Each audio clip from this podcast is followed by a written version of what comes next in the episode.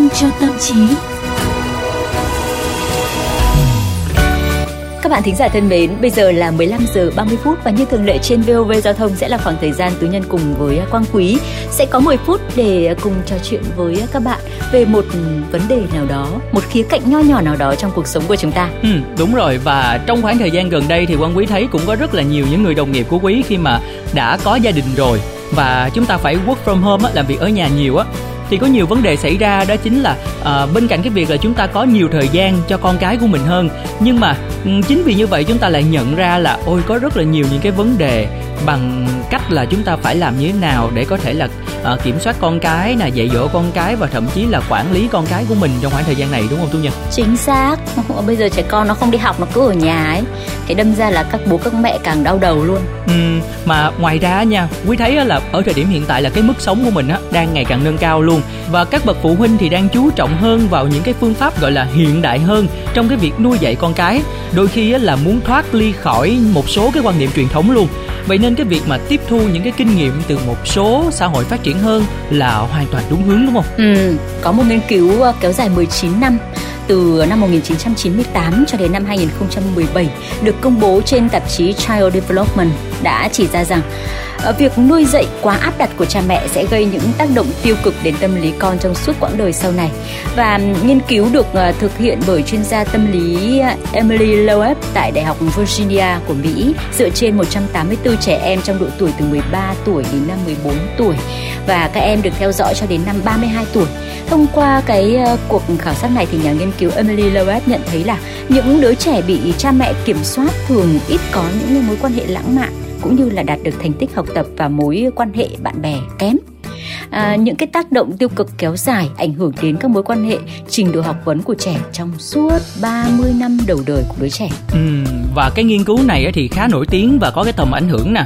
À, với những cái kết luận như là trẻ bị kiểm soát gắt gao sẽ gặp khó khăn hơn trong các mối quan hệ, rồi trẻ bị cha mẹ kiểm soát thường không có mối quan hệ bạn bè tốt và nhiều khi á, xem các mối quan hệ bạn bè xã hội là gánh nặng có nhiều bằng chứng cho thấy là các bậc cha mẹ đang ngày càng, gọi là, kiểm soát con cái của mình nhiều hơn. Đúng là như thế. Ở trước đây thì phụ huynh ờ, phương tây có thể cho con đi chơi tự do và nhắc chúng về nhà khi mà ờ, đến lúc chập tối. Nhưng mà những đứa trẻ ngày nay thì không được như vậy. Ờ, điều này thì có vẻ ngược lại với xu hướng ở Việt Nam của chúng ta. Nhưng à, những kết quả nghiên cứu vẫn là bằng chứng quý báu để chúng ta triển khai giáo dục về à, vấn đề này.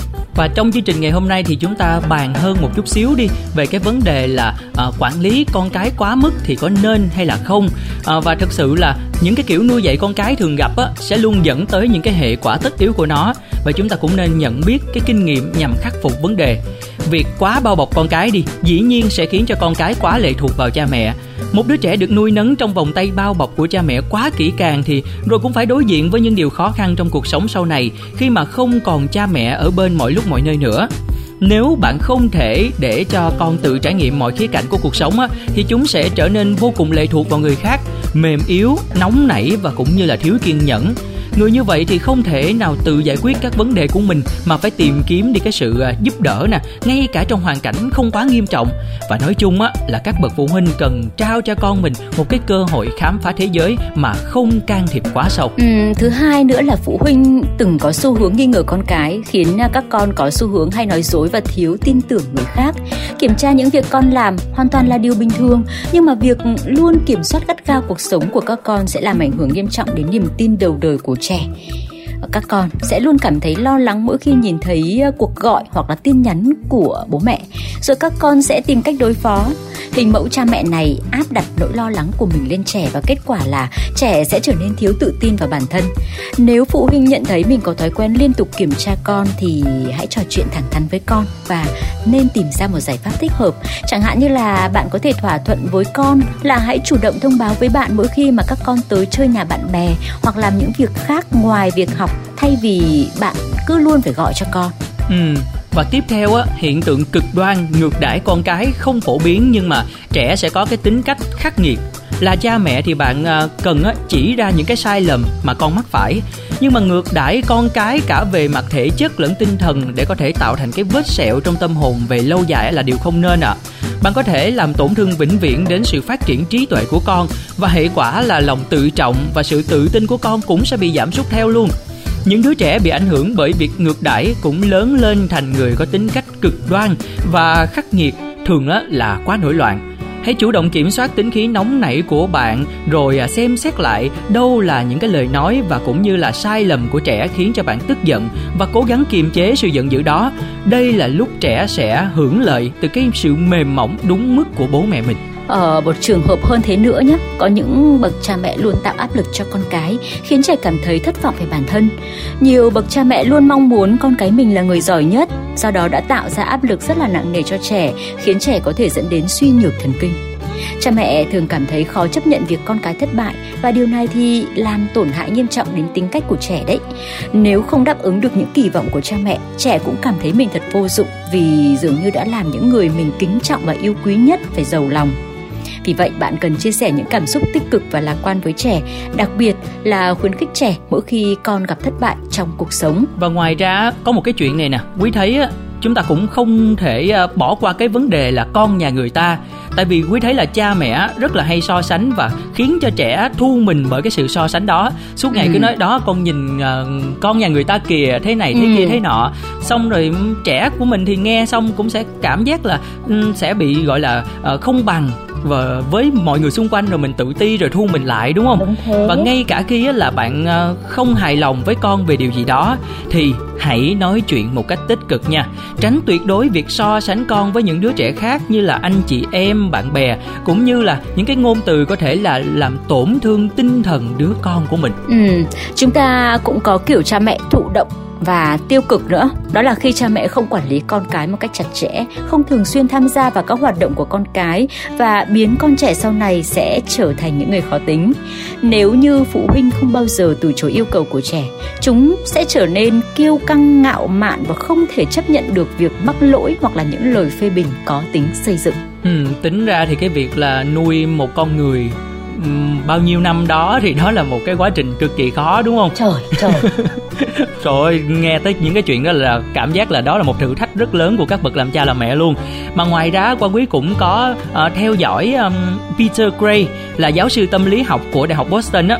Thì ông cũng có nêu lên một cái ý kiến ủng hộ nghiên cứu của Emily Loeb là ông đã cho biết là cái nghiên cứu này là bằng chứng thuyết phục về việc kiểm soát con quá mức sẽ gây ra những tác động tiêu cực và ông cũng nhấn mạnh là việc ngày càng nhiều cha mẹ kiểm soát con cái là một phần của xu hướng chuyển giao thế hệ ở phương Tây.